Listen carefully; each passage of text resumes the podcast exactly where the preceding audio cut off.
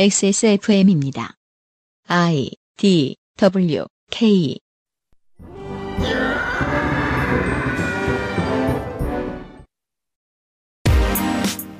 그 아실의 유승균 PD입니다. 예로부터 자본의 폭주는 환경오염이라는 부산물을 꼬리처럼 달고 다녔죠. 그렇다면 자본의 탐욕을 줄이는 것이 기후변화를 막는 열쇠가 될 수도 있지 않을까요? 이달 시사 아카데미의 질문입니다. 2021년 5월 첫 금요일에 그것은 알기 싫답니다.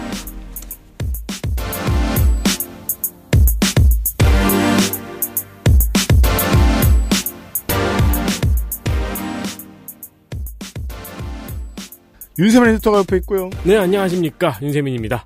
원시 시대로 돌아가는 돌아가자는 것까지는 아니에요.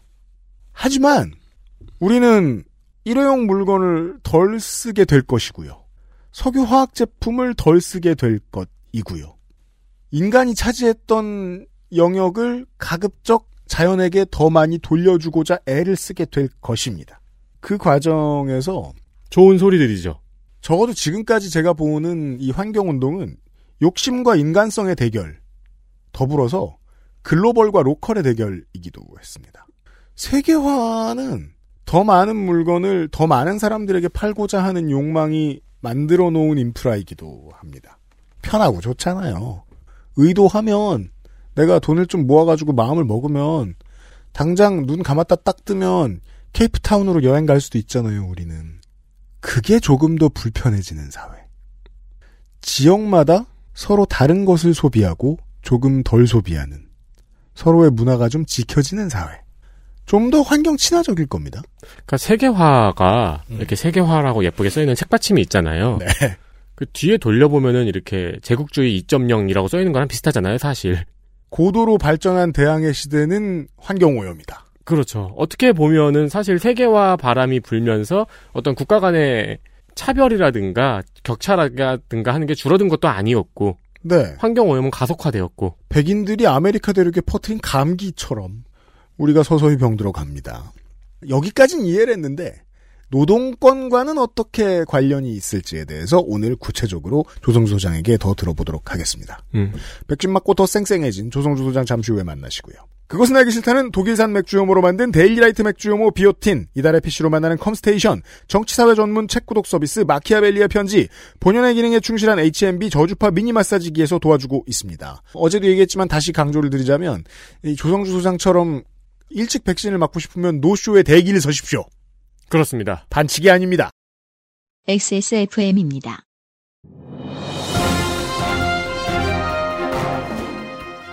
자, 전화 연결해 보겠습니다. 여보세요? 데일리라이트 맥주 효모 드셔보셨다고요? 네, 비슷한 다른 회사 제품도 먹어봤는데요. 분말이라 역하고 먹기가 많이 불편했거든요. 근데 데일리라이트 맥주 효모는 알약이라 먹기도 편하고요. 냄새가 없어 그런지 애들도 잘 먹더라고요. 이거 먹고 나서 우리 남편은 글쎄 이마선을 따라서 참. 야야야, 끊어, 끊어. 야, 끊어.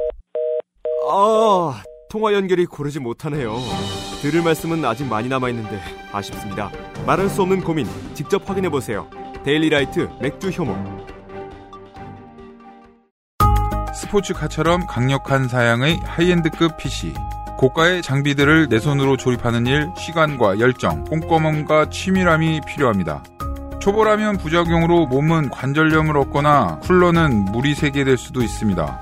컴스테이션을 고민해 주십시오. 이달의 PC로도 custom 사양으로도 빠르고 견고하게 만들어 드립니다. 액세스몰과 010-8279-5568 컴스테이션을 만나보세요.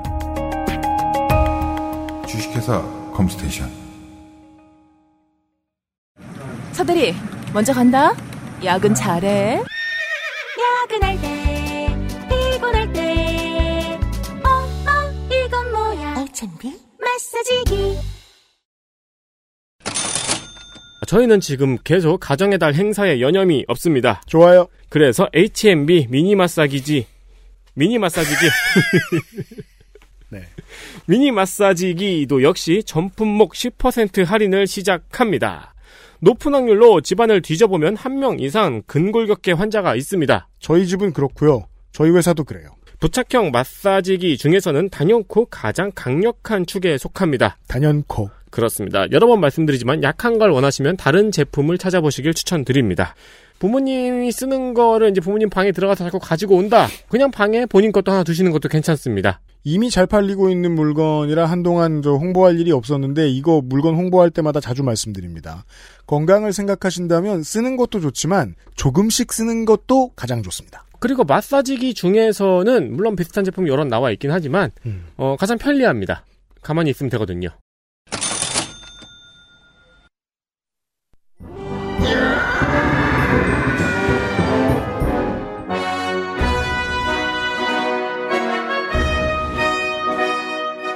학구적인 정치 탐방 시사 아카데미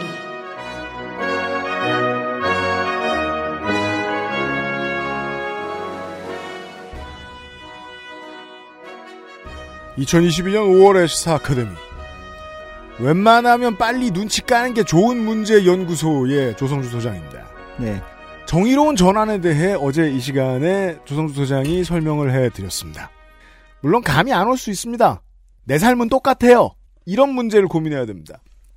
사장 될 수도 있고 큰 변환을 맞지 못하면 어쩔 수 없이 줄어들어야 하는 산업 중에는 항공 운수업이 있습니다. 아, 그렇죠. 비행기가 돌아다니면서 끼치는 악영향은 실로 지대합니다.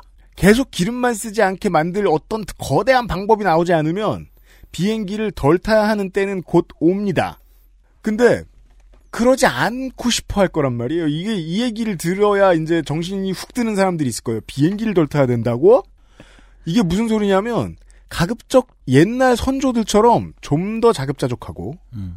좀더 공산품을 덜 쓴다거나 하는 이러한 사고의 발상 전환이 필요한데 그 중에 하나가 지역에서 만든 쓰레기를 지역에서 처분해야 되는 개념이거든요. 음. 한국은 그것도 엄청 뒤처져 있죠. 그렇죠. 당장 서울 지방에 사시는 시민 여러분, 서울의 쓰레기를 서울에서 다 처리해야 한다고 생각하면 기분이 나쁘다는 생각이 드는 분들이 있을 거예요. 우리가 아직 못 따라오고 있다는 증거. 최근에 프랑스가 아마 비행기의 국내선 음. 철도로 갈 수 있는 거리를 일정 정도 거리를 아마 했을 거예요. 제가 정확한 그 거리까 거리나 시간까지 비행기로 몇 시간 뭐 이런 건데 네. 일정 정도 거리까지는 철도로 갈 수 있는데 굳이 비행기를 타야 되는 노선에 대한 규제와 관련돼. 왜냐면 이제 이게 탄소 문제, 탄소 배출 문제가 있으니까. 음. 그러니까 해외 노선은 어쩔 수 없을 거잖아요. 해외 노선은 아마 비행기가 전체적으로 뭐 탄소 그 영향까지 하면은 작을 수도 있어요. 네. 왜냐면 해외는 길고 음. 어, 그 정도의 그 인원을 그 긴 거리까지 이렇게 가는 거는 아마 탄소 계산을 해보면 배출 계산을 해보면 오히려 그게 작을 수 있지만 장거리 주행은 연비가 좋죠. 음 근데 구- 우리로 따지면 이제 국내선이죠. 음. 뭐 서울에서 부산 어 이런 것처럼 국내선에 대한 그 탄소 규제를 아마 시작을 이제 하려고 어 이제 발표를 한 걸로 알고 있습니다. 네. 서울 부산이면 음. 김포 김해 다니지 말고 음. KTX 타라. 그러니까 어, 어쩌면 우리나라도 어 이 올 수 있어요. 어, 전환 과정에서 음. 어 서울 부산 노선이 없어지는 거죠. 그렇죠. 음, 없어져. 네. 그 KT 대신 뭐 KTX를 증설한다든지 그렇죠. 노선을 네. 뭐 이렇게 가는 게 전체적으로 탄소 배출에서 이제 차이가 있겠죠. 네. 이런 게 올 수 있죠. 여기에서 노동권을 더해서 생각하면 그게 정의로운 전환이라고 말씀을 드렸습니다. 정의로운 전환 얼어 죽을 소리 하고 있네. 얼어 죽지 않습니다. 네. 우리는 더워서 죽거나 네. 소득과 노동을 잃어서 죽게 될 것입니다. 맞습니다. 네. 그래서 정의로운 전환이라는 개념은 좀 생소하신 분들이 있을 수 있어요. 근데 요즘에 가장 화제가 되는 이제 좀 더 익숙한 어떤 그 개념은 그린 뉴딜이죠. 그린 뉴딜. 네, 그린 뉴딜. 네. 저는 그러니까 그 마치 저 백신에 대한 악의적인 보도하고 마찬가지인 것 같아요. 이 그린 뉴딜에 대한 평가가 음. 이명박이 했던 거랑 음. 문재인 정부가 하는 거랑 뭐가 다르냐라면서 비웃는 사람들을 보면 좀 화가 나요. 비웃을 시간에 그린 뉴딜을 더 잘할 방법을 제시하겠네. 음. 네. 하지 말라 할 건 뭐야? 그렇죠. 하지 말라 할 건 아니죠. 지금은 할 수밖에 없는. 그러니까 이명박 정부에 대한 비판을 하려면 그린 뉴딜이라고 MB도 사실 비슷한 얘기를 했지만 그린 네. 그린 녹색 저탄소 녹색 선장. 아 녹색 성장했지만 사실은 MB 정권 박근혜 정부 지나면서 한국은 저탄소도 녹색 성장도 없었거든요. 네. 그러니까 실제 효과를 낼 수 있으면 해야 되는 거예요. 어, 탄소 배출이 더 늘어났어요. 네. 그렇기 때문에 이제 어, 비판받는 거고 음. 그린 뉴딜이라고 했을 때 그린 뉴딜이 이제 관심이 뜨겁죠. 이제 두 가지로 뜨거울 것 같아요. 하나는 이제 기후 변화에 어쨌든 대응할 수밖에 없는 국, 이제 상황이니까 네. 국가적 차원의 이제 산업적 대응인 거잖아요. 사실 그린 뉴딜이라는 게 그럼요. 그런 측면에서 아 새로운 일자리와 일자리가 만들어진다면 거기에 새로운 자본이 몰리고 투자가 된다는 것이고 일자리도 만들어지는 거니까 음. 어, 그런 측면에 이제 한쪽에 관심이 뜨겁죠. 음. 근데 이제 앞선 우리 시간에 얘기했던 정의로운 전환 개념으로 좀 생각을 해보면 그린 뉴딜도 뉴딜이잖아요. 네. 뉴딜은 뭡니까? 새로운 사회 계약 아닙니까? 음. 그러니까 우리가 이제 예전 방송에서도 했지만 이제 루즈벨트의 뉴딜 가보면 이 루즈벨트의 뉴딜 정책이라는 게 그냥 냅다 댐을 파가지고 일자리를 만든 게 아니잖아요. 네. 어. 아니란 말이에요. 뉴딜 사회계약 어떤 사회계약이냐? 댐을 파서 일자리를 만든 게 아니고 노동권을 신장시킨 게 이제 뉴딜 정책의 핵심이다. 노동개혁의 핵심입니다. 그렇죠. 당시 핵심이었죠. 음. 노조할 권리. 음. 이게 핵심이죠. 흥미로운 건 그린 뉴딜 지금 전 세계적으로 지금 화제인데 바이든 행정부도 사실은 이 그린 뉴딜 그다음에 이제 기후 변화 대응 이런 쪽에서 일자리 창출 이거 굉장히 크게 지금 합니다. 했죠. 네. 그리고 미국 민주당 내 진보파들이 여기서 오카시오 코르테즈나 뭐 이런 사람들을 필두로 해서 샌더스나 음. 이런 쪽 그룹들이 여기에 정의로운 전환 개념을 넣어야 된다. 그렇죠. 이걸 이제 적극적으로 해서 결의안 통과시키고 이렇게 했단 말이에요. 음. 그러면서 바이든 행정부 이번에 이제 연두 교서라고 하죠. 연두 교서란 말이 좀 적절하진 않다고 번역은 아니다. 제가 예전 방송에서 얘기한 적이 있는데 의회 그렇습니다. 보고 연설을 했죠. 네. 대통령. 근데 여기서 굉장히 그 인상 깊었던 게 뭐냐면 음. 노동의 권리, 노동조합할 권리, 노동의 권리 이걸 굉장히 크게 다뤘어요. 네. 그러니까 이게 별도로 지금 얘기되고 있는 게 아니라는 거예요. 미국의 바이든 행정부도 그린 뉴딜 그리고 미국 민주당 진보파들을 중심으로 해서 이 안에 그린 뉴딜 산업을 확산 어, 확장하면서 정의로운 전환이 되어야 된다. 음. 그러면서 바이든 행정부가 노동의 권리를 지금 더 강화하겠다. 사실 이게 진짜 그린 뉴딜, 진짜 그린 뉴딜. 어쨌든 이게 진짜 더 제대로 된 뉴딜이겠죠. 뉴딜. 보수적인 한국 사회에서는 씨알도 안 먹힐 소리입니다. 음. 기후 변화를 막는 산업의 전환을 하겠다는데 노동권을 신장시킨다고 이게 무슨 소리야? 그렇죠. 음. 예. 아, 우리나라 같으면 이제 경제지들이 다 잘라버려야지. 그렇게 평가해 보면 이제 한국에서도 이제 정부도 그린 뉴딜 정책을 발표했고 계획을 발표했고 여러 비판들이 존재하긴 하는데 예. 저는 좀 다른 의미에서 짚어볼 건 있다고 생각해요. 한국의 그린 뉴딜에 labor는 있는가? 노동은 있는가? 음, 그러니까 지금 뭐 아까처럼 완전히 이제 그린 뉴딜 자체를 뭐 어깃장 놓는 거는 제가 볼 때는 뭐뭐 MB 박근혜 정부 얘기하면서 어깃장 놓는 건 이건 뭐 이미 우리가 비판할 그 적절하게 그거의 진짜 팩트를 확인할 수 있고 할 수 있는데 이 비판 지금 바이든 행정부가 여기서 왜 labor를 얘기하는가 노동을 왜 얘기하는가 네. 그린 뉴딜에서 뉴딜의 본, 본질적 의미를 그럼 한국의 그린 뉴딜에 노동은 있는가라는 건 우리가 한 번은 짚어볼 필요가 있겠다. 네. 어 사실 그거는 좀 많이 보이진 않아요. 음. 어, 한국의 그린 뉴딜에서도 네. 또는 이 그린 뉴딜 정의로운 전환 개념 아까 이제 그 미국 민주당 내 진보파들이 좀 리드하고 있는 사실 이 노동의 개념이 이제 정의로운 전환이 핵심일 텐데 결국은 그렇잖아요. 네. 이게 이제 얼만큼 한국에서 고민되고 있는가. 이제 한국은 이게 좀 약한 편이죠. 전체적으로. 저는 이제 예전에 민주당에 민주당에는 아, 이 그린 뉴딜 전담으로 공천받아 들어온 국회의원들이 있습니다. 아 그래요?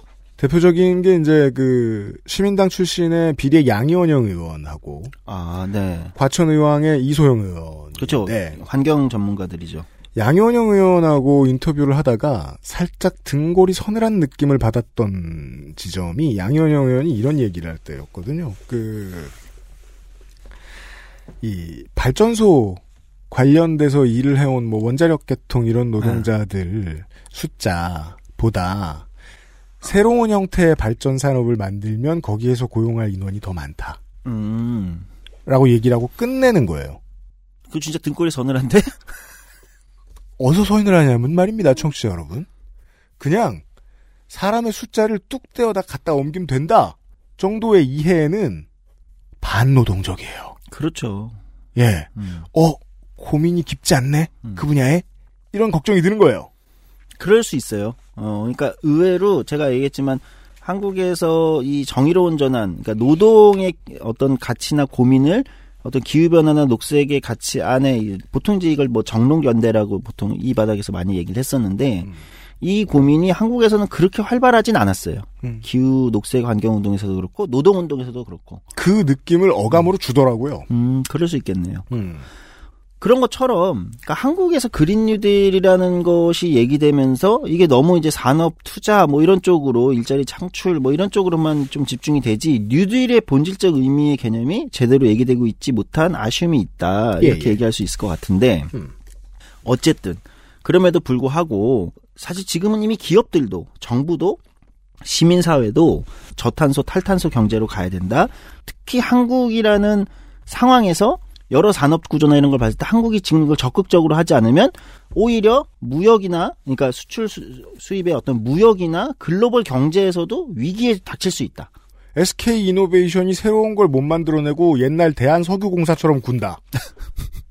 그럼 망하는 거예요? 정치도 자본도 시민사회도 모두가 일정 정도의 공감대는 있는 것 같아요.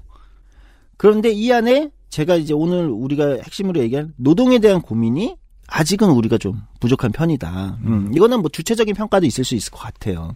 아, 한국의 노동운동이 아직 이제 그만큼의 깊이 고민을 못 해봤다. 노동운동이 해야 할 반성. 음, 있을 수 있을 것 같고 아니면 바이든 행정부와 우리 정부를 비교해서 정부가 좀 더 적극적으로 해야 되는 거 아니야?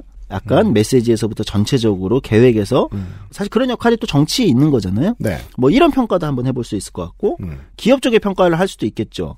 기업들이 요즘 ESG 경영이라고 뭐 엄청 얘기하는데 ESG의 E가 어 environment, environment. 네. S는 social이잖아요. G는 governance란 말이에요.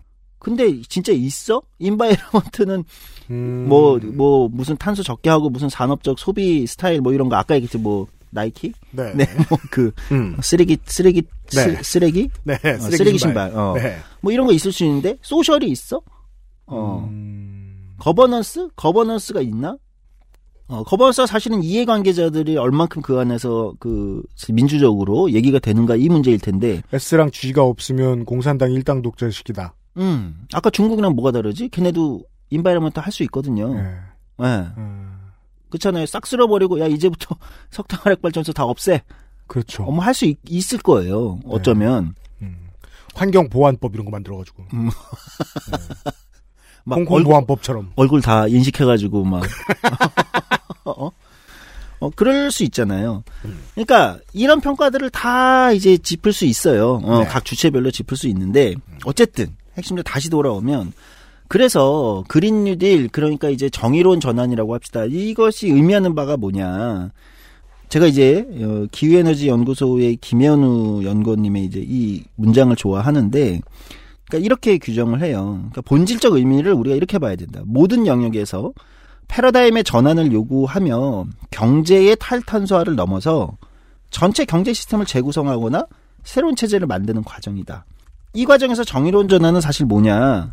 어, 앞선 시간에 제가 잠깐 얘기했는데 이 전환 과정이 불평등해서는 안 된다는 거예요. 그렇죠. 더 들어볼까요? 불평등을 오히려 지금 있는 불평등을 완화하는 해소하는 100%까지는 아니더라도 네. 완화하거나 해소하는 과정이어야지 불평등을 넓히는 과정에 대해서는 안 되는 거지 않습니까? 아까부터 그 계속 그 풀리지 않은 의문점을 계속해서 그 근처를 돌 배회하고 있습니다. 우리가 네. 불평등을 완화하는 것이 탈탄소와 직접 연관은 어떻게 되는가? 이렇게 보자고요. 이제부터 본격적인 얘기를 들어갈 건데 무슨 얘기냐면 아까 이제 한 사례를 말씀해 주셨어요. 그러니까 기존의 이제 원자력 뭐 발전 뭐 석탄화력 여기서의 일자리보다 새로 만들어지는 일자리들이 더 많다. 아니면 충분하다. 아 이건 이제 말 그대로 투자 산업 측면에서 이렇게 얘기할지 모르겠어요. 그러나 우리가 정의로운 전환을 했을 때 그런데 기존에 월 300만 원 받던 노동자가 이새 재생에너지 산업으로 간데 한 달에 150만 원 받아. 아니 100, 150은 이제 최저임금 위반이니까 180만 원 받아. 어. 네. 노동 시간은 뭐 원래 주 40 뭐 연장 근무 포함해 가지고 한 주 평균 45시간 일했는데 55시간 일해. 이거를 이거를 정의로운 전환이라고 할 수 없겠죠. 이건 불이한 전환인 거잖아요. 그렇죠? 돈과 조건을 빼더라도 음. 자아 실현이 도통 안 돼. 그러면 더 줘도 가기 싫거든요. 그렇죠. 기존에는 아 내가 사회적으로 음저 우리가 보통 이거 이게 좋다는 게 꼭 아닙니다. 아 저 사람 대기업 다니는 어 그럼 뭐 잘 나가는데 뭐 괜찮은데 다녀 갔는데 에이 저기 뭐 저숙년에 뭐 이렇게 어? 아무나 일하는데 그냥 하는 거야. 그러니까 우리 사회가 지금 일자리와 노동을 바라보는 우리 사회에 나쁜 인식이 있어요, 그렇죠? 이게 이제 그 음. 권위적 옛날식 학부모하고 비슷하게 생각해 볼 수 있을 것 같아요.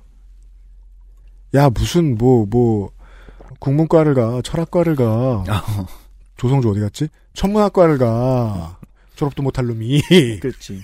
이건 이제 조성주 한정 그 법대 가 기계적으로 밀어넣는 거예요. 그렇죠. 예. 그럼 그 인간의 삶은 조금 무너져요. 그럼요. 그게 환경에 대한 해법이라 인류가 따라오겠습니까? 그렇죠. 예. 그리고 그런 쪽에 실제 일자리에 일하는 사람들이 자기 노동에 자존감을 갖기도 어렵겠죠. 자존감이 인류의 자존감이 떨어진다는 건 너무 중요한 문제입니다. 네. 어, 이렇게 볼까요? 아까 이제 우리가 전 시간에 대기업 완성차 업체, 자동차 쪽에서 완성차 업체와 이제 부품업체들, 1차, 2차, 뭐 이렇게 쭉 부품업체들의 이 생산 가치들이 연결되는, 가치 사슬이 연결되는 이 산업 구조를 한번 얘기했어요. 근데 한국에서 보통 얘기되는 가장 큰 문제는 뭡니까? 보통 이 구조에서, 아, 이 소수의 이제 소수? 하여튼 이 제, 제일 위에 있는 대기업, 완성차 업체를 중심으로 밑에까지 이 뭐랄까요. 쥐어짜기식 원화청 구조. 네. 음, 이거 뭐 자동차 산업만 있는 건 아니고 전체 산업에서 이제 우리가 원화청 구조의 불공정함 얘기가 많이 돼 있잖아요. 그럼요. 그럼 만약에 그린 뉴딜을 해서 이렇게 산업이 새로 산업이 만들어졌는데 사실 산업이라는 게 어떤 한 기업이 전체 뭐 한 50만 명, 100만 명 이상 되는 산업 구조를 모두 한 기업이 고용하는 형태가 만들어지진 않잖아요. 안 되죠. 그러니까 자동차 산업도 아까 전기차로 간다고 하더라도 거기도 부품사들이 있을 거란 말이에요. 네. 그러니까 아까 우리가 전 시간에 본 것처럼 좀 줄어들긴 하겠지만 부품사들인데 그때 원화청 구조는 어떤 구조인데 지금처럼 똑같이 불공정한 원화청 구조가 그대로 거기서 만들어지면 하청업체 쥐어짜고 음. 그럼 뭐가 달라지는 거지? 그러니까 탄소는 적게 배출할지 모르겠어요. 사람들의 삶은 무너질 수 거예요. 있죠. 자, 이건 자연인으로서의 개인을 놓고 생각해야 될 것 같아요. 네. 온 인류의 이야기로 발전시키기 전에 네. 나를 해하는 건 더 많이 배출되는 탄소도 있어요. 네. 여러 가지 오염원들도 나의 건강을 악화시키고 나를 좀 더 일찍 죽을 가능성이 높게 만들어요. 아주 비슷한 무게로 내 직업의 질이 안 좋아진다거나 우리 회사의 환경이 더 나빠진다거나 하고 싶지 않은 일을 하게 된다거나 하는 상황도 나를 아주 건강하지 못하게 만들어요. 불평등이 건강을 해치는 핵심적 요소 중 하나죠. 노동과 환경 오염은 노동 탄압과 환경 오염은 어차피 똑같이 우리에게 해로워요. 예, 거기까지는 이해했어요. 네. 그러니까 제가 이제 우리가 이제 사실 진짜 전환을 위해서 정의로운 전환이라는 원칙을 넘다기보단 정의로운 전환의 원칙을 가져가기 위해서 진짜 고민해야 되는 건 혹여 이 전환이 그린 뉴딜이라고 얘기하던 정의로운 전환이라고 얘기하던 이 과정이 기존의 우리 체제에 내재하고 있던 불평등한 구조와 각종 어, 낮은 어떤 그 사회적 잘못된 왜곡된 사회적 인식과 등등등 우리가 겪고 있는 지금의 문제들이 있지 않습니까? 네.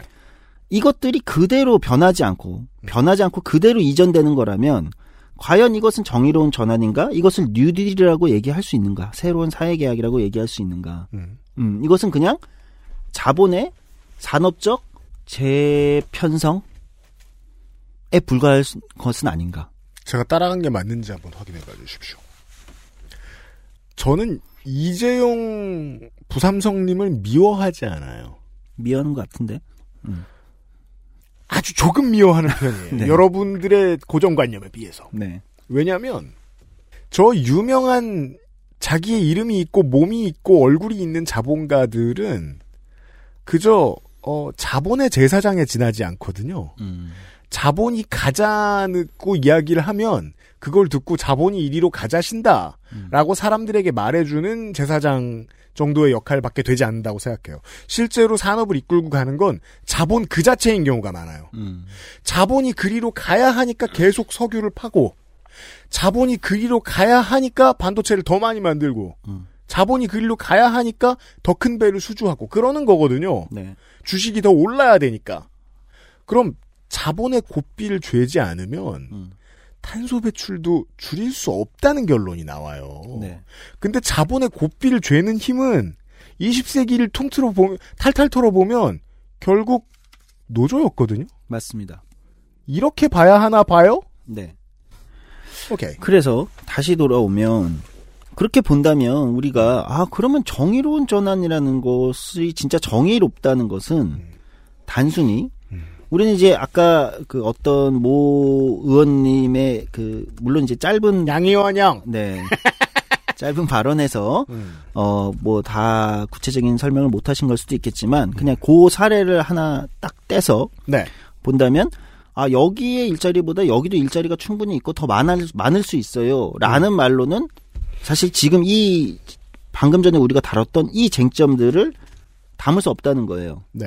그러니까 일자리라는 것은 단순히 단순히 고용 안정. 어, 나 거기 정규직이야? 비정규직이야? 그러면 대부분 많은 사람들이 아, 뭐 그린 뉴딜에서 그리고 정의로운 전환에서 이제 전환돼야 되는 일자리는 정규직이어야지.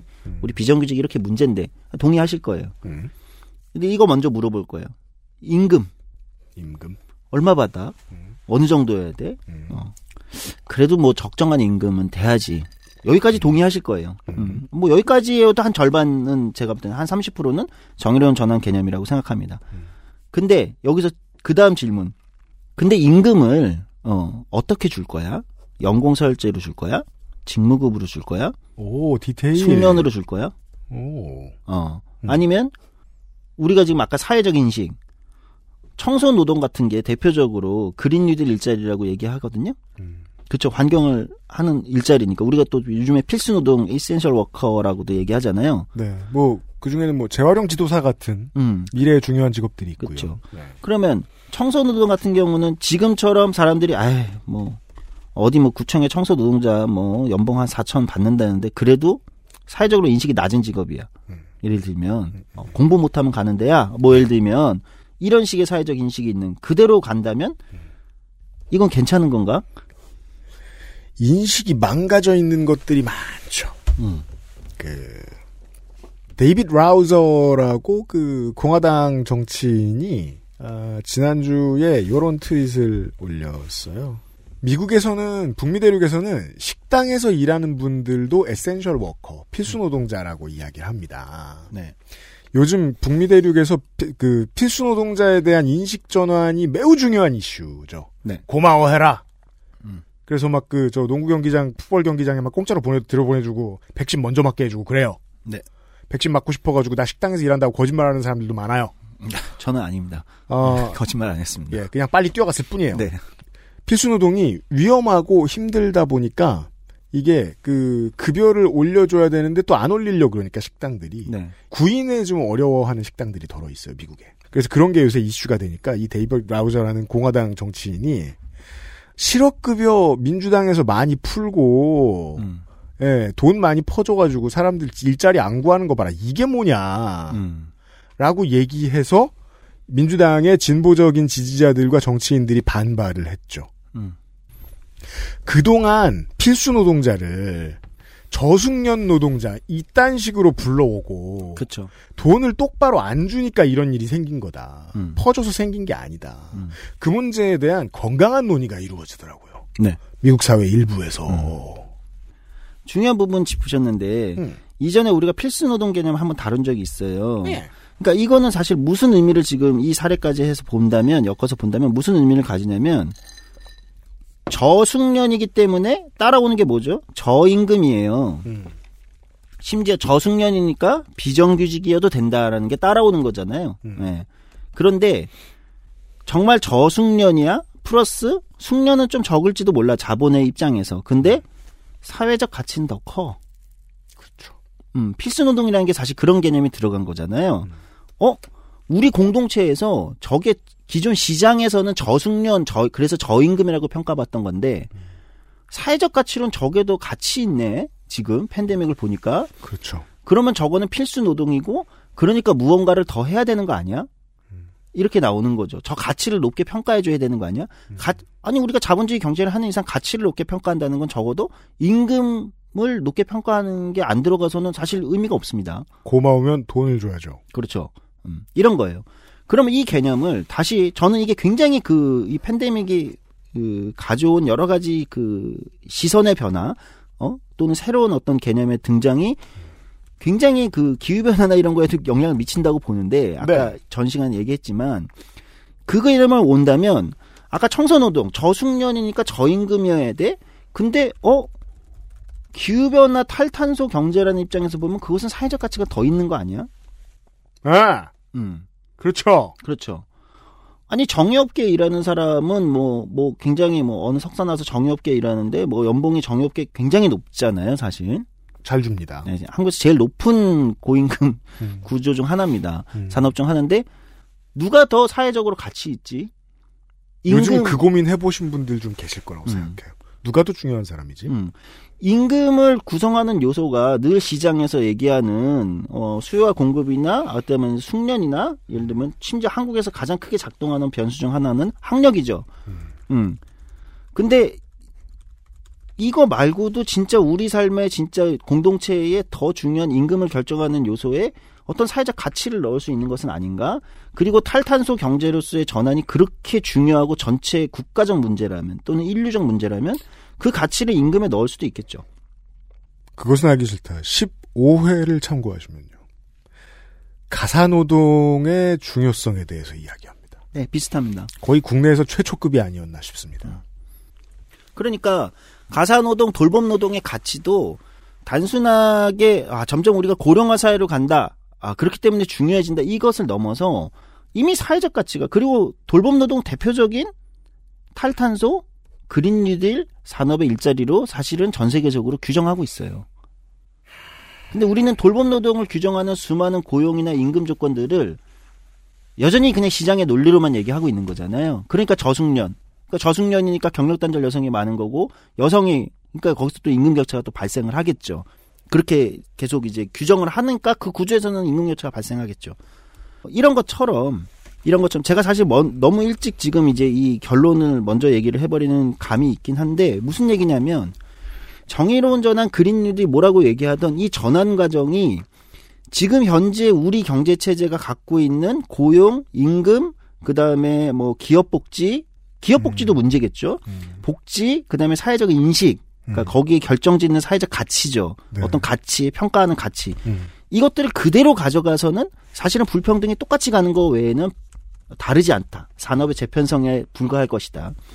그러면 우리가 그린 뉴딜이나 정의로운 전환 과정에서 자, 제가 아까 바이든 행정부가 왜 노동을 얘기했는가 한쪽에서 그린 뉴딜을 굉장히 강력하게 얘기하고 기후변화 규제를 강력하게 얘기하면서 음. 전 세계 자본을 공포에 떨게 하면서 한쪽에서는 미국 내 노동권의 신장을 왜 얘기하는가의 맥락은 뭐냐면 음. 이것들을 변화시키지 변화시켜야 되는 우리는 굉장히 중요한 지금 상황에 있고 네. 반대로 그동안 우리 노동운동이나 어떤 우리 불평등을 고민해왔던 한국 사회 불평등을 고민해왔던 진보적 성향의 일부에서는 또는 어, 불평등을 고민했던 많은 사람들 입장에서는 오히려 기후변화의 이 전환 과정을 통해서 새로운 노동시장의 어떤 틀, 원칙, 어, 규칙을 만들 수 있지 않을까 이렇게 볼 수도 있을 거예요. 생각해 보자고요. 제가 이제 예전에 그 정규직화 과정에서도 얘기를 한번 했지만 A 기업에 다니는 행정 뭐 사무 업무를 보는 A 노동자가 있다고 칩시다. B 기업에 다니는 행정 사무를 보는 B 노동자가 있어요. 사실은 같은 업무를 합니다. 행정 사무에 어떤 아주 유사한 마케팅이면 마케팅 비슷한 게 있다고 해요. 예. 그러나 이들의 임금을 결정짓는 건 뭐죠? 복지를 결정짓는 건 A 기업에 다니느냐 B 기업에 다니느냐예요. 한국에서는. 그럼요. 한국은 특히 이런 이제 좋은 일자리일수록 연공서열제 호봉제 임금 체계를 그 구성하는 경우가 많기 때문에 A 기업에 다니면 기업 복지도 월등히 높고 호봉제에서 월등하게 시간이 지날수록 임금이 높아집니다. 사회적 계급을 형성합니다. 그렇죠. 그러니까 모두가 공기업이나 이런 데 가고 싶어 하는 거잖아요. 학벌 등과 더불어. 네. 근데 B 기업에 다니는 사람은 B 기업은 A 기업만큼 큰 기업이 아닌 중소기업 아까 얘기했듯이 음. 중소기업이라고 하자고요. 중소기업이니까 같은 일을 해도 임금은 호봉제가 그만큼 쫓아가지 못하고 기업 복지가 대기업만큼 좋지 않겠죠. 예. 같은 일을 하지만 사실은 2등 노동시장처럼 얘기를 할 거잖아요. 맞아요. 한국의 노동시장이 실제 그렇게 이중 노동시장화 되어 있는 거고 네. 기업 규모를 중심으로 그러면 이게 그대로 전환 과정에서 간다고 해도 거기도 전환되는 아까 이제 그 뭐죠 전, 전기차 그 새로운 브랜드 얘기할 때 네. 얘기처럼 수많은 중소기업들이 예를 들면 전기차 생산에 어 RC카처럼 만든다고 했으니까 수많은 중소기업들이 나올 텐데 거기에 노동은 어떤 형태로 되어 있을 것인가 음. 혹여 지금처럼 기업 규모별 어 연공 설제 임금 체계라면 제가 볼 때는 동일 노동 동일 임금의 원리는 거기서도 실현이 안 되겠죠. 똑같을 거예요. 지금과 똑같은 구조일 거예요. 그런데 네. 그러니까 우리가 진짜 동일 노동 동일 임금의 구조를 그래서 모든 사람들이 어 내가 하는 노동 나와 비슷한 노동을 하는 사람은 나와 같은 노동자야 라고 인식하게 하는 임금 체계 또는 기업 규모별의 격차를 줄이는 기업 복지가 아닌 전체 복지로 가는 이런 것들을 제가 볼 때는 정의로운 전환 과정에서 그린 뉴딜 과정에서 우리가 이거를 설계를 미리 해놓지 않으면 사실은 이거는 기업들이 이렇게 구성을 해줄려면 만무하잖아요. 어 그건 당연합니다. 예, 기업들은 그냥 지금 있는 구조가 가장 이윤을 최대화시킬 수 있는 구조이기 때문에 지금 이런 구조를 만들어 놓은 거고. 돈 버는 구조가 똑같으면 음. 결국 또 환경을 해치는 선택을 기업들은 할 수도 있겠다는 생각이 듭니다. 그런 불평등 구조가 상위 20% 일자리 밖에 있는 사람들의 일, 어, 고용이나 노동이나 이런 것들이 안정되지 못한다면 사실 그 사람들이 또 다른 탄소를 더 많이 배출하고 어, 기후변화를 추동하는 다른 산업에 더 일을 하고 싶어 할 거고 왜? 그건 그나마 어쨌든 소득과 임금을 챙겨줄 거거든요. 그런 산업은 음. 어, 사양 산업이기 때문에 오히려 음. 이런 일들이 벌어질 수 있다는 거죠. 정리를 간단히 하자면 제가 말씀드리고 싶은 것은 한국의 그린뉴딜이나 또는 우리가 새로운 개념으로 지금 이제 말씀드리는 정의로운 전환 과정에서 진짜 우리가 디테일하게 논쟁해봐야 되는 구체적인 것들은 지금 우리 사회를 구성하고 있는 각종 노동시장의 특히 노동을 중심으로 얘기하는 노동시장의 불평등한 구조. 이 불평등한 구조는 기업만이 만든 건 아닙니다. 기업별 노조 체제나 한국이 한국의 노동 운동이나 또는 한국의 학계나 정치가 사실 합작해서 우리 공동체가 합작해서 만들어 놓은 이중 노동 시장 구조죠. 대한민국 사회의 성적표예요. 네, 성적표죠. 이거를 같이 변화시키면서 가지 않으면 또 다른 불평등 구조가 될 수도 있다. 어. 그러니 이 변화에 대한 얘기를 해야 된다. 이거 불편할 수 있어요. 그러니까 기존에 생각해 보세요. 기존의 자동차 산업에 완성차 업체, 현대, 현대 기아차 다니는 생산직 노동자입니다. 내가 나이가 한 52세쯤 됐는데, 뭐를 원하겠어요? 아, 전기차로 이제 가야 돼. 전기차 라인으로 가야 돼. 근데 이 사람의 임금, 노동시간 뭐 등등등은 사실 큰 변화가 없을 거예요. 정규직이기 때문에, 대기업에. 어, 또는 발전, 어, 산업에서 일하는 정규직 노동자다. 대기업에, 발전 쪽의 대기업에. 그래서 발전 산업 발전소가 문을 점점 닫으면서 뭐 다른 재생에너지 쪽으로 이 사람을 정의로운 전환을 해 고용과 일자리 노동 조건 임금 맞춰줄 거란 말이죠 노조가 세다면 음 그렇잖아요 이 사람들 해고를 못 할 거예요 네. 전환해 그런데 지금과 같은 그냥 똑같은 임금 체계와 똑같은 구조라면 사실 이 이 사람들 외에 나머지 80%의 중소기업이나 1차 2차 하청에 있는 사람들은 사실 똑같은 구조에서 또는 심지어 일자리는 더 줄어든 어떤 구조에서 어, 불평등한 구조가 그대로 있을 수 있죠.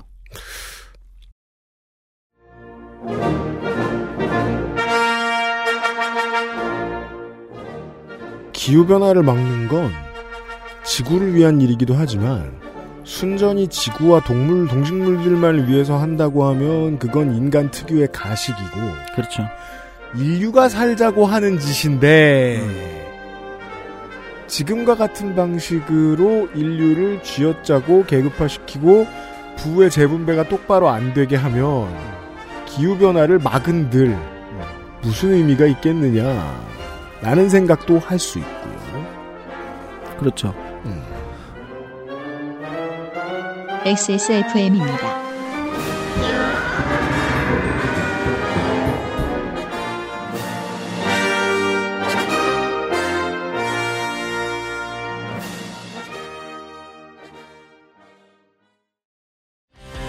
매달 집으로 배송되는 이달의 책 독서의 깊이를 더해줄 가이드북 특강 독서 모임 강좌 할인권까지 정치발전소가 제공하는 정치사회 전문서적 구독 서비스 마키아벨리의 편집 정치발전소와 액세스몰에서 구독하실 수 있습니다. 좋아요. 진짜 확실히 좋아졌어요. 어, 이렇게까지 효과가 좋을 줄은 몰랐어요. 자신감이 생기니까 어제는 소개팅도 했다니까요. 아, 저한테 진짜 잘 맞는 것 같아요. 저 이거 먹으니까 세상에나. 아, 저 이마선을 따라서요. 잠먹. 야야, 잠깐. 마고 마고 마고. 누구 망하는 걸 보고 싶나? 말할 수 없는 고민? 직접 확인해 보세요. 데일리 라이트 맥주 효모. 여보, 이쪽에다가 놓으면 돼. 아! 운동할 때 피곤할 때 어, 어, 이건 뭐야 알찬비 마사지기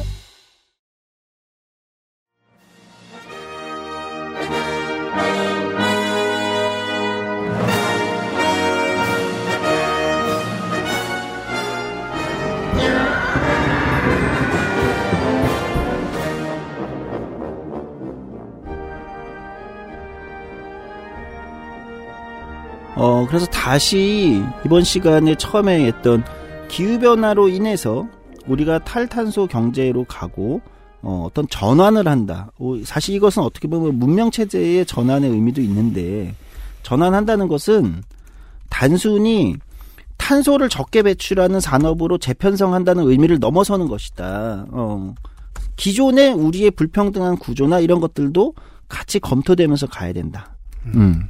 가야 된다. 특히 한국의 노동 시장에서는 제가 볼 때, 그러니까 이게 이제 독일 같은 데와의 차이예요. 유럽이나 독일 이런 데도 다 이제 정의로운 전환 또는 기후 변화에 대응을 해서 산업적 재편성을 한단 말이죠. 독일, 프랑스 뭐 다 하잖아요. 미국도 한단 말이에요.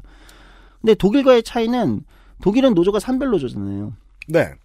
그러니까 무슨 얘기냐면 산업적 전환에서 산별 노조기 때문에 대응이 월등히 유연하고 예를 들면 디테일할 수 있죠. 주도할 수도 있을 것 같은데. 사실 주도하고 있습니다.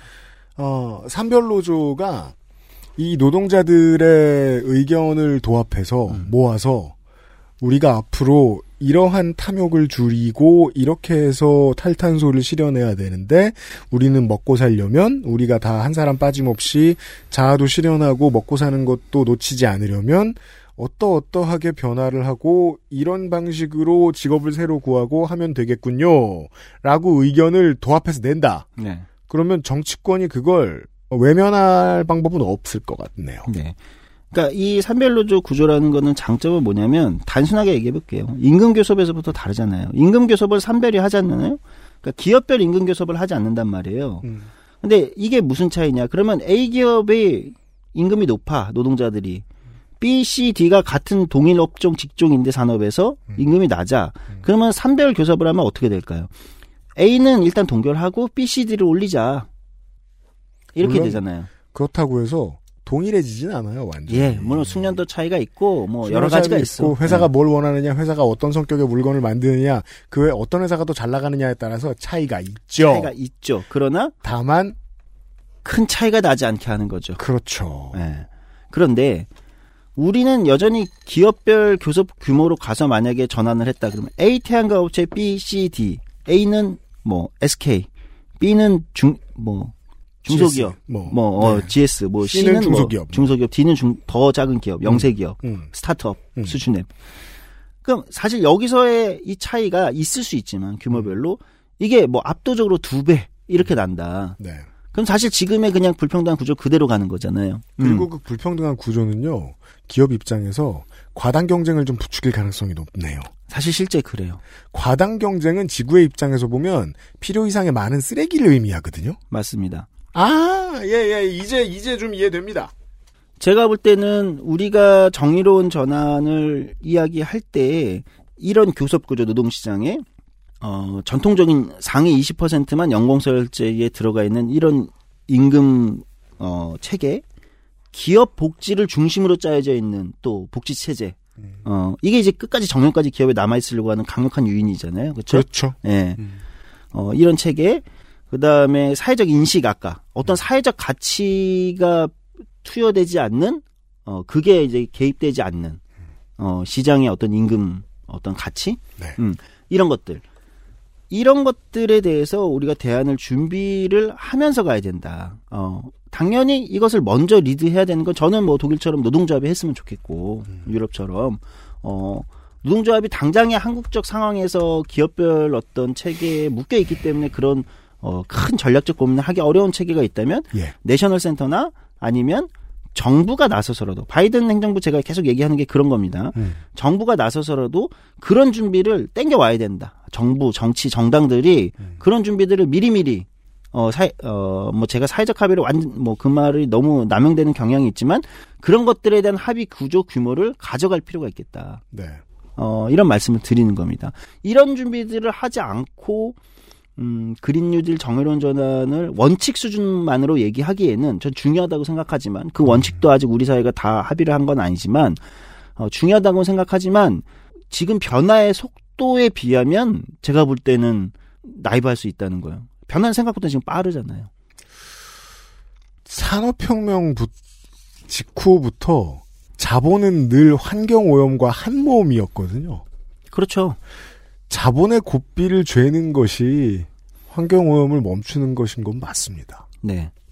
어, 그런 측면에서 또 하나 짚고 가고 싶은 게 하나 있어요. 예. 그러니까 지금 정의로운 전환 관련해서 굉장히 우리보다 먼저 이렇게 그 과정에서 정의로운 전환이 돼야 된다는 고민을 어쨌든 노조나 시민사회에서 먼저 이제 수용하고 진행하고 있는 대표적인 데가 이제 EU죠. EU가 하고 있다. 네, EU가 굉장히 이제 뭐 노조들도 막 입김이 세고 음. 어, 이런 준비를 좀 일찍부터 했고 그건 자본의 요구도 있겠죠. EU는 이게 준비가 좀잘돼 있어요 산업적으로. 그렇습니다. 탈탄소 경제로서의 그 그러니까 그러니까 뭐라죠 시장 우위적인 어떤 기업들이 꽤 있는 거예요. 예, 예, 네, 독일의 예. 기업들은 뭐 예. 이렇게 쭉. 그러니까 이게 가는 게 이제 글로벌 경제에서 어쨌든 굉장히 이 입장에서 좋기 때문에 자본주의의 틀 안에서도 그렇게 나가고 있다. 그렇죠. 음. 음, 당연히 뭐 자본의 욕, 욕구도 있는 거니까. 네네, 그럼요.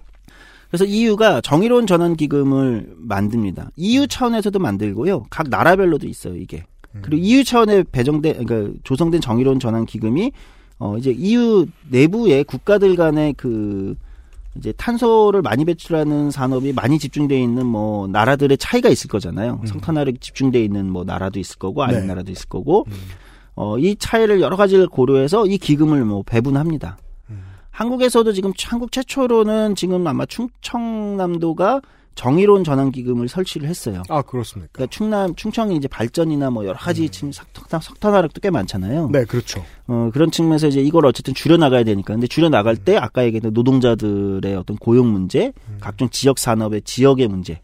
그렇잖아요. 한 발전소가 없어지면 아마 그 지역도 굉장히 타격을 그럼요. 받을 거란 같이 말이에요. 보고 가야 돼요. 자영업이나 예를 들면 온갖 게 타격을 받아요, 사실은. 서비스업도. 네. 음. 그러니까 이런 것 때문에 한국에서도 이건 한국 지자체 중에 최초일 겁니다. 정의로운 전환기금 설치를 했어요. 음. 정부도 정의로운 전환기금 아마 이제 고민할 겁니다. 예를 나가면. 들어 하나의 석탄 발전소를 없애고 다른 시설로 대체하겠다라고 하면 심시티처럼 석탄 발전소 펑 없애버리고 그 자리에 바로 집어넣는 게 아니에요. 그렇죠. 일단 지역이 다른 곳으로 간다. 그러면 원래 그 인프라에 기대어 살고 있던 그 주변 식당, 저 임대업, 뭐 다양한 인프라에 가 그분들이 힘들어져요.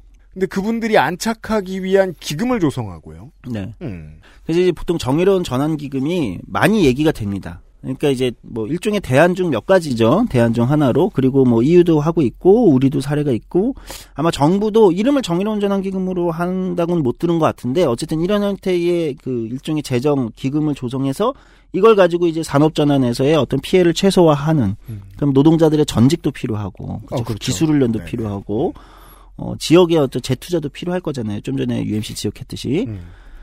이제 이게 전 중요한 어떤 대안 중 하나라고는 생각을 하는데 음. 저는 솔직히 이것만으로는 부족하다는 생각이 있습니다. 뭘 더 할까요? 정부 이건 이제 정부가 주도하는 기금인데 음. 행정이 주도하는 관료 체제가 주도하는 기금이라는 것은 피해를 증명해야 돼요. 음. 진짜 이 기후 변화로 피해를 입은 거예요? 이 산업 전환으로? 음.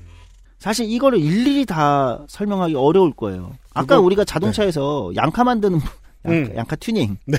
아니, 당신이 양카에 양카가 사람들이 이제 좀 쪽팔려 가지고 안 타고 다니면서 이 튜닝카. 네.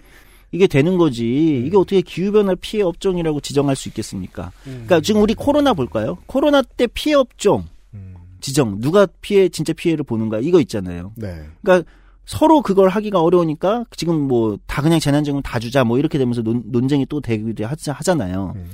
업종을 어디만 지정하면 우리는 왜? 음. 우리는 왜? 음. 이렇게 되잖아요. 그렇습니다.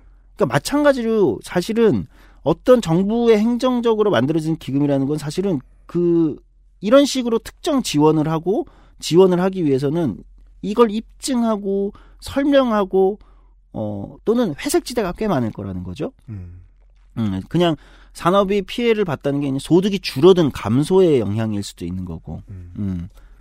그렇기 때문에 저는 전, 정의로운 전환기금 굉장히 적극적으로 이제 해서 규모도 있게 해서 지역 재투자도 하고 해야 된다고 생각하지만 이거에 플러스 지금 굉장히 크게 우리가 크게 변화해야 되는 하나는 저는 고용보험 기금이라고 생각해요. 그러니까 굉장히 고전적이라고 생각하실 수도 있는데, 그러니까 뭐냐면 한국의 고용보험은 어떤 거의 개념이죠? 보통 실업에 대한 대응이에요. 맞아요. 근데 저는 이 개념 바뀌어야 된다고 생각해요. 그럼요. 전환에 대한 대응이기도 해야 되는 거예요. 그러니까 우리가 실업 급여로 실업 수당으로만 고용보험을 많이 머릿속에 인식하잖아요. 네. 근데 고용보험 사업 중에 또 중요한 거는 직업 훈련. 맞아요. 또는 신규 직업 훈련도 들어갑니다. 직업 훈련, 음. 전직 훈련 등등등이잖아요.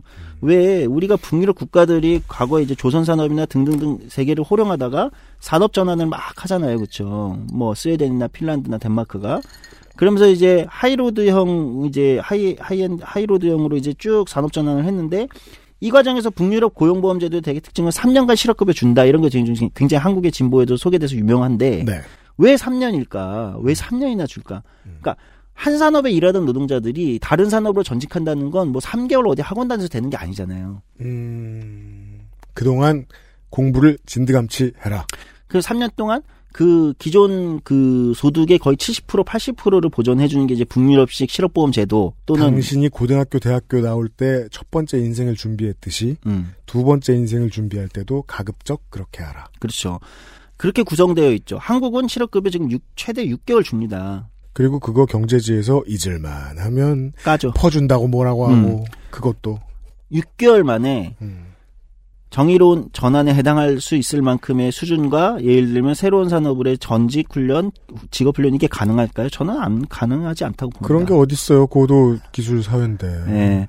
그렇게 보면 저는 한국의 고용 안전망 고용보험 기금 이 이거를 지금보다 월 전환의 그 가치를 넣어서 월등히 크게 확대해야 된다. 그러기 위해서는 정의로운 전환 기금과는 별도로 고용보험 제도를 완전히 확대해야 되는데 어 그리고 이 여기서의 훈련이나 어 어떤 전환 과정에서의 전직 과정에서의 어 실업급여 수준 또는 직업 훈련의 질 이런 걸 굉장히 높여야 되는데 그러기 위해서 뭐가 필요합니까? 저는 고용보험료를 더 내야 된다고 생각해요. 지구가 새로운 선택을 인류가 저- 인류 전체가 지구를 위해 새로운 선택을 하듯이 사람도 자기 삶을 위해 새로운 선택을 하는데 충분한 인프라를 제공하라.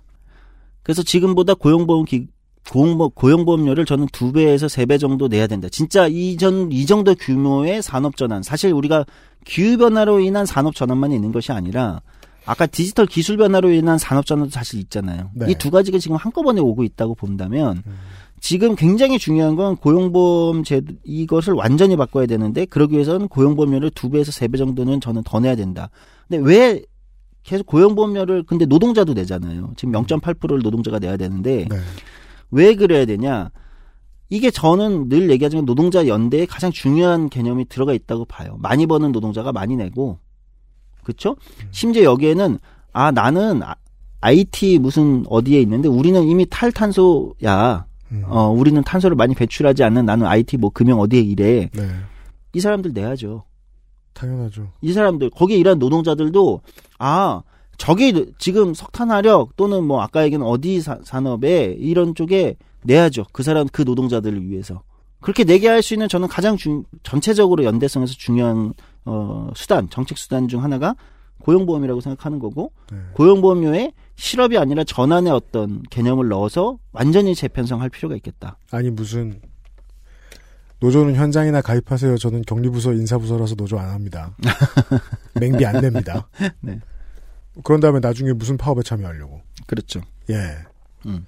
아, 그래서 정의로운 전환 기금이 대안으로 얘기되지만 이거 플러스 우리 노동시장의 여러 구조나 한국 상황을 봤을 때는 고용보험의 완전한 재구조화가 생각보다 빠르게 필요할 수 있겠다. 지금까지 고용보험 제도의 논의는 사각지대, 그러니까 고용보험에 가입할 수 없는 형태의 노동을 어쨌든 고용보험에 넣을 것인가 이제 이걸 중심으로 얘기됐고 그게 이제 우리가 한번 방송에서 다뤘던 전국민 고용보험제가 됐단 말이에요. 그렇죠. 어, 그리고 이제 이건 어쨌든 문재인 정부 로드맵도 나왔고 간단 말이죠. 네, 뭐 여러 가지- 정부는 지금 기치를 올렸습니다. 전국민 보험보험. 그렇죠. 가고 있어요.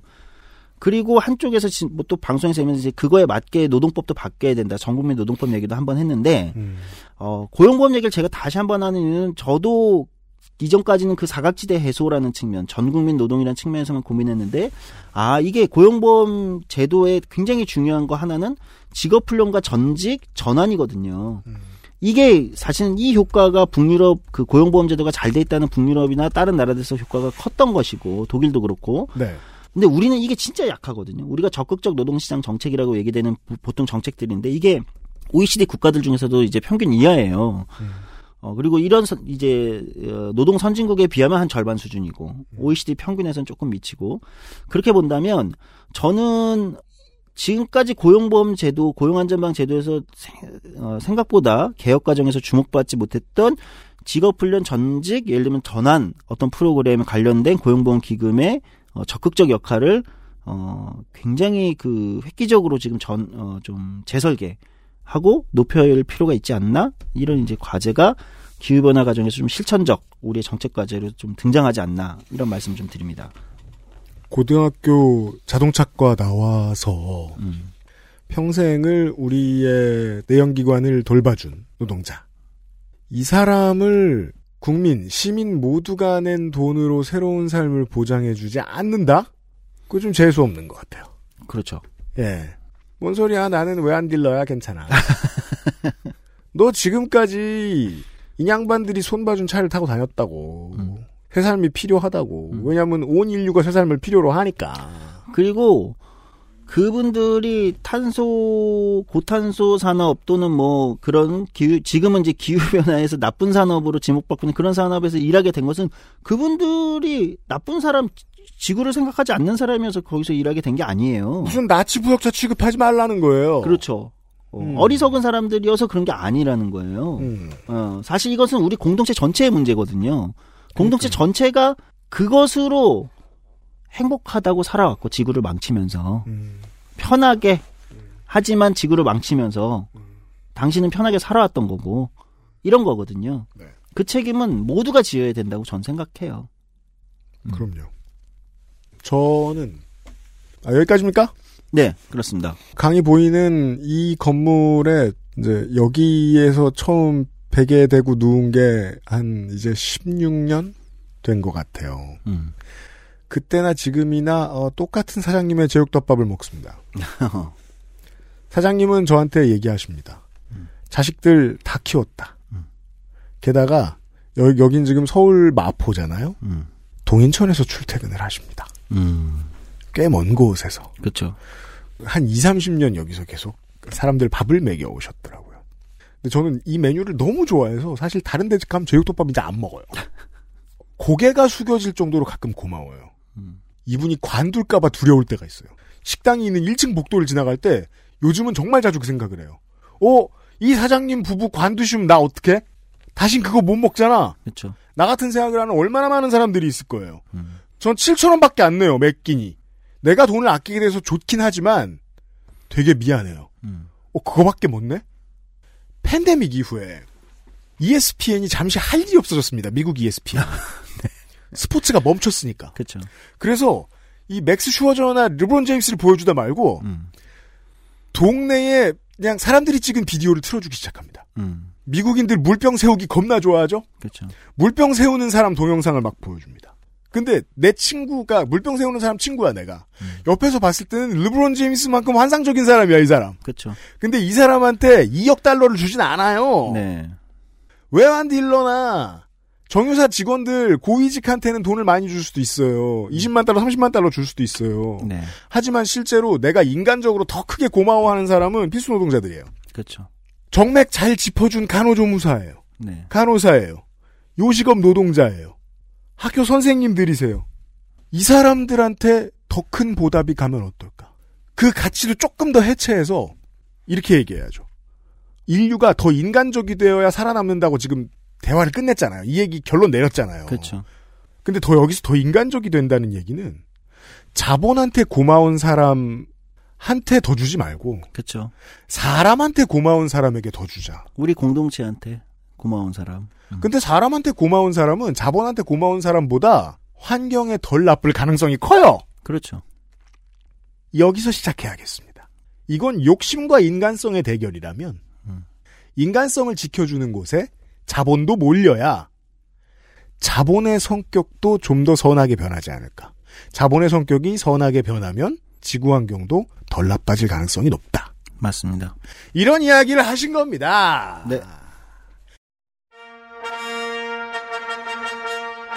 고작 파타고니아 입는 걸로 때우는 주제에 맞습니다. 위선자. 음. 위선도 협작꾼. 도움, 위선도 도움이 되는 세상에 우리는 살고 있습니다. 그렇습니다. 네. 이것이 위선이 아니게 되려면 로드맵 중에 하나로는 더 탄탄하고 더 많은 것을 보장해주는 고용보험을 들어주셨습니다. 네. 가급적 빨리 눈에 띄어야 하는 문제 연구소 조성주 선생 이제 자가격리도 면제된 상태로 뻘뻘거리며 돌아다닐 것입니다. 네, 아니 뭐 2차 접종을 해야 돼서 네. 가시기 전에 5월에 정치발전소 행사 없나요? 마키아벨리의 편지 행사 없나요?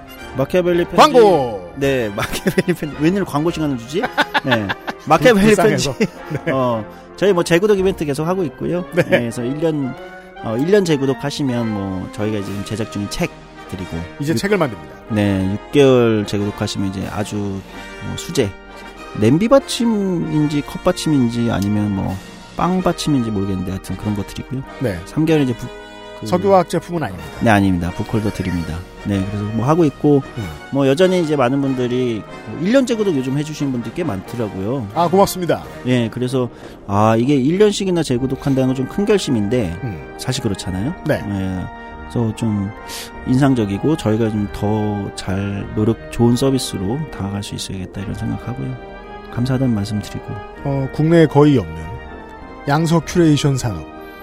네, 사실 정치사회 도서를 curation하는 서비스는 저희가 유일합니다. 그렇습니다. 선도하고 있습니다.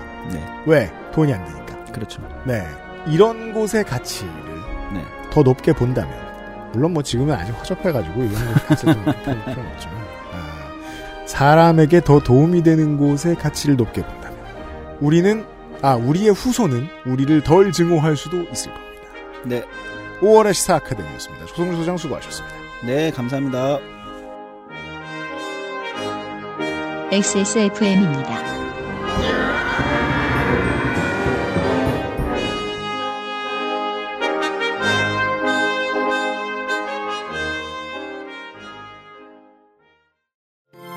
덕지리님, 카인이 무슨 뜻이에요? 구약 성경 창세기에 보시면요. 카인이랑 아벨, 아벨? 당신의 문 앞에 배송되는 정치, 마키, 아벨, 리의 편지. 선정위원이 선정한 이달의 책, 독서의 깊이를 더해줄 가이드북, 독서 모임과 강좌 할인권까지 저자와의 대화와 특강도 준비되어 있어요. 정치발전소. 게임의 나이가 어디 있습니까? 사양이 문제일 따름이지요. 컴스테이션에 문의하십시오. 주식회사 컴스테이션.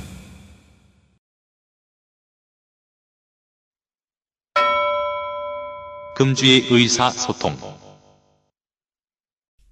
지난주 토요일에요. 노동절 전날에 샤넬코리아 지부의 김소연 지부장과 이야기를 나누었지요. 네. 제가 그냥 지나가다 농담으로 출근하지 마세요. 라고 얘기했는데 음. 아무리 생각해도 미친 소리 같아서 바로 죄송하다고 했거든요. 네. 근데 알고 보니까 김소연 지부장과 샤넬 코리아 노조의 그 지회원들도 그 생각을 하고 계셨던 거예요. 음, 음. 그래서 그냥 안 나가기로 한 거예요. 그랬더니 샤넬 코리아 cosmetic 매장들이 그냥 쉬었습니다. 그리하여 놀랍도록 그러니까 꽤 지리하게 오랫동안 싸우셨던 걸 제가 알고 있는데 놀랍도록 간단해 보이게 문제가 해결됐습니다. 그러니까 저는 방송을 듣고 음. 그때 녹음에 참여하지 않았으니까요. 네. 네. 방송을 듣고 노동절에 이제 집에 누워 있는데 음. 어 기사를 보니까 기사가 아니나 다를까 떡하니 떴더라고요.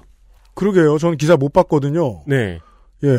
샤넬이 이제 그 제가 이제 방송에서 들었던 그런 사유로 인해서 노동절에 쉰다고 매장이 문을 열지 않았다고 저는 뭐 기사 나오기 전이었겠죠 아마 그 다음 날 오전쯤에 김소연 지부장님한테 문자를 받았어요. 네.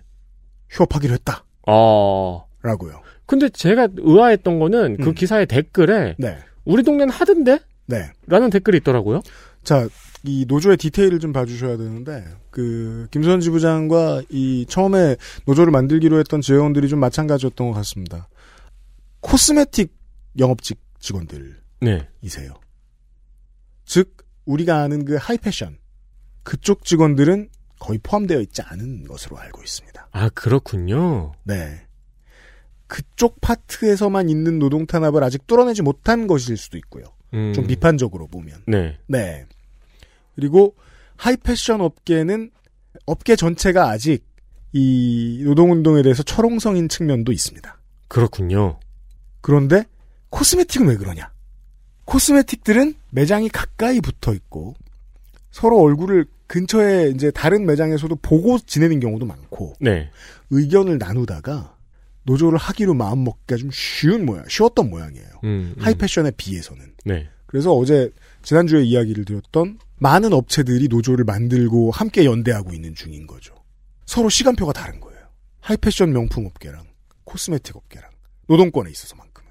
그래서 우리 동네는 하던데 그곳은 가방 파는 그곳이었을 가능성이 높습니다. 그랬겠네요. 네. 왜냐면 기사 제목도 샤넬 cosmetic이라고 안 나오고 그냥 샤넬이라고 나왔었거든요. 왜냐하면 샤넬 코리아 지부에서 했던 사업이었으니까요. 네. 우리 회사에서 하면 어떨까라고 우리 회사에서 했다면 어땠을까라고 생각하고 디테일을 좀 고민해 봐 주시면 좋을 것 같기도 합니다. 어, 대다수의 뉴스 소비자들은 못하지만 우리 청취자 여러분들은에게는 할 기회가 생겼습니다. 어, 이건 큰 뉴스네요. 노조에서 안 나가기로 했더니 회사에서 쉬기로 했다. 어, 명품 업계에서 일하고 계신 분이 익명으로 사연을 보내주신 것이 있어서 오늘 끝으로 소개하겠습니다. 현직 명품 물류센터 직원입니다. 정부 부처의 홍보 자료에서마저 주말이라는 말을 쉬는 날과 동의어처럼 사용하는 것을 볼 때마다 속이 터졌습니다.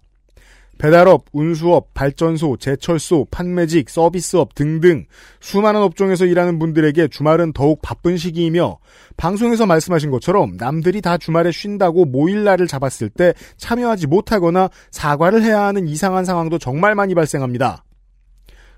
그렇죠. 명절에 꼭 저기 며느리는 못 온다더라, 사위는 못 온다더라. 음. 정해져 있는 사람들. 그렇죠. 개인적으로는 숱하게 이 이야기에 대해 토로했으나 많은 사람들이 듣는 매체에서 이런 언급을 듣는 건 거의 처음인 것 같습니다. 주말에 일하는 사람들의 존재를 알려주신 점에 대해 감사드립니다. 저도 새로운 경험이었습니다. 저도 종종 주말에 일하는데 아, 이 문제에 대한 고민이 더 깊고 겪은 게 많으신 분들을 이렇게 만나지 못했거든요. 그동안 저도. 네. 웃기죠? 맨날 만나는데. 아, 그렇게 생각해보면 한 5년 전만 해도. 네. 아, 저 업종은 원래 주말에 일하지. 그렇죠. 라고 좀 당연하게 생각했던 게 지금은 또 이게 바뀌었구나. 원래라는 단어의 뒤에 숨어 있는 심각한 비겁함이 있죠. 네. 네. 여러분들의 매장에 물건을 보내고 여러분이 보내신 반품을 받는 사람이 오늘의 방송을 들었습니다. 마음으로라도 응원한다는 말을 전해드리고 싶었어요. 네, 감사합니다. 어딜 뒤지나 청취자 하나 나와요. 그렇습니다. 고맙습니다. 네, 의견을 보내주신 분께는 커피비노에서 커피비노 더치커피 혹은 29데이지에서 샤무드 파우치를 선물로 제가 보내드립니다. 네. 아, 제가 보내는 건 아니죠.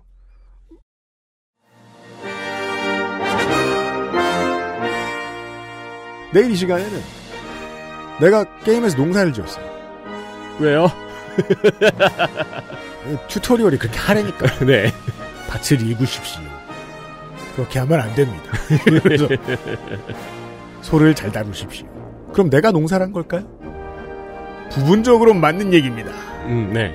이 문제에 대한 증명을 마지막으로 가져보도록 하겠습니다. 아, 두덩니 온라인 얘기인가요? 언제적 얘기야, 그게. 조카들은 몰라요, 두덩니 온라인. 자, 2021년 신춘문예 마지막 시간으로 인사를 드리겠습니다. 내일 이 시간에 문학인과 돌아오죠. 윤세민 에디터하고 유승균 PD였습니다. 412회 토요일 시간에서 다시 만나요. 안녕히 계십시오. 내일 봬요. XSFM입니다. I D W K